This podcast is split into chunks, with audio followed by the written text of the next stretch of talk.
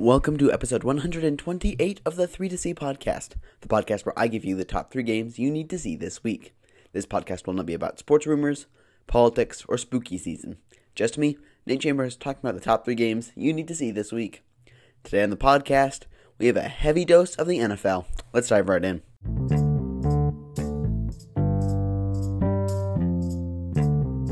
We lead off with the World Series and we head to the desert to see the Texas Rangers take on the Arizona Diamondbacks in Game 5. This series has gone the Rangers' way so far, and it's mostly been due to the long ball. If the Diamondbacks want to get back into this, they need to throw fewer home run hittable pitches while still picking around in the strike zone. And that really comes down to their pitchers, who will certainly decide this World Series. We thought it was probably going to be the bats, but it looks like it's down to the arms here for the Diamondbacks if they're going to come back. And if the Diamondbacks are going to complete their comeback, they will need to just continue steadily hitting the ball. And not just off of the bat of Corbin Carroll, who's been far and away their best player. The Rangers may be missing Adolis Garcia, by far the best player in this postseason, for at least the next two games. So the Diamondbacks need to take advantage of whatever that gives them, and they need to steal at least one at home to keep this series alive. And that's weird phrasing, but it's true. The Texas Rangers are undefeated on the road in this postseason. Game 5 is at 8:03 p.m. Eastern Time, Thursday on Fox.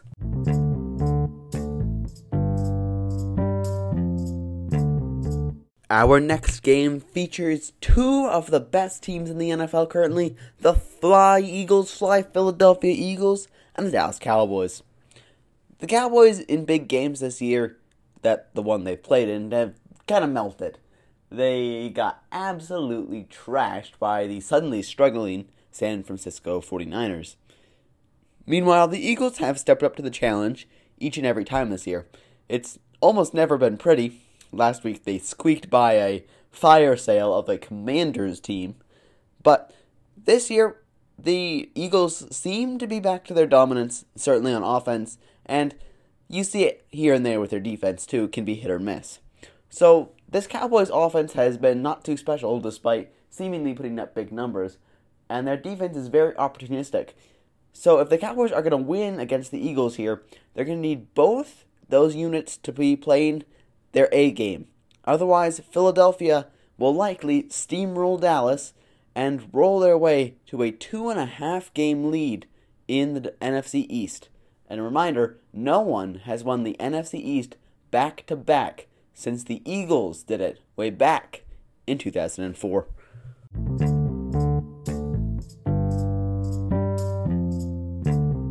Finally, it's an AFC divisional round rematch between the Bills and the Bengals. Both these teams seem to have found their footing, although if you're in Buffalo, that footing may be a little bit shaky. Both teams have had significant offensive issues this year, and these are still outlasting for the Bills, although the Bengals look like they could be all the way back. However, the Bills' defense certainly is better than the Bengals' defense. So if the Bills offense can, you know, actually show up, it could be going pretty well on Sunday night for Buffalo. If not, it's going to be another Bengals romp. Last year the Bengals won their divisional round matchup 27 to 10 and the Buffalo Bills will certainly be looking for revenge. So it also might get chippy. We'll see all the action go down 8:20 p.m. Eastern Time Sunday on NBC.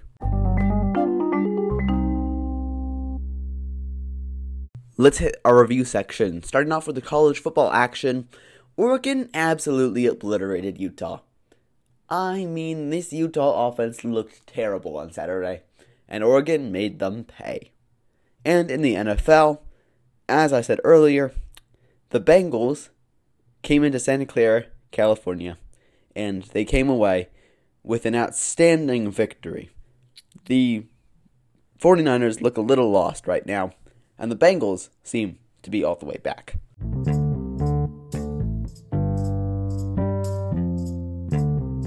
Hey everybody, thanks for tuning in. Next week, we will recap what happened in the World Series and get to some more football action as we inch closer to rivalry week in college football and the home stretch of the NFL season. Till then, have fun watching, and thanks for listening.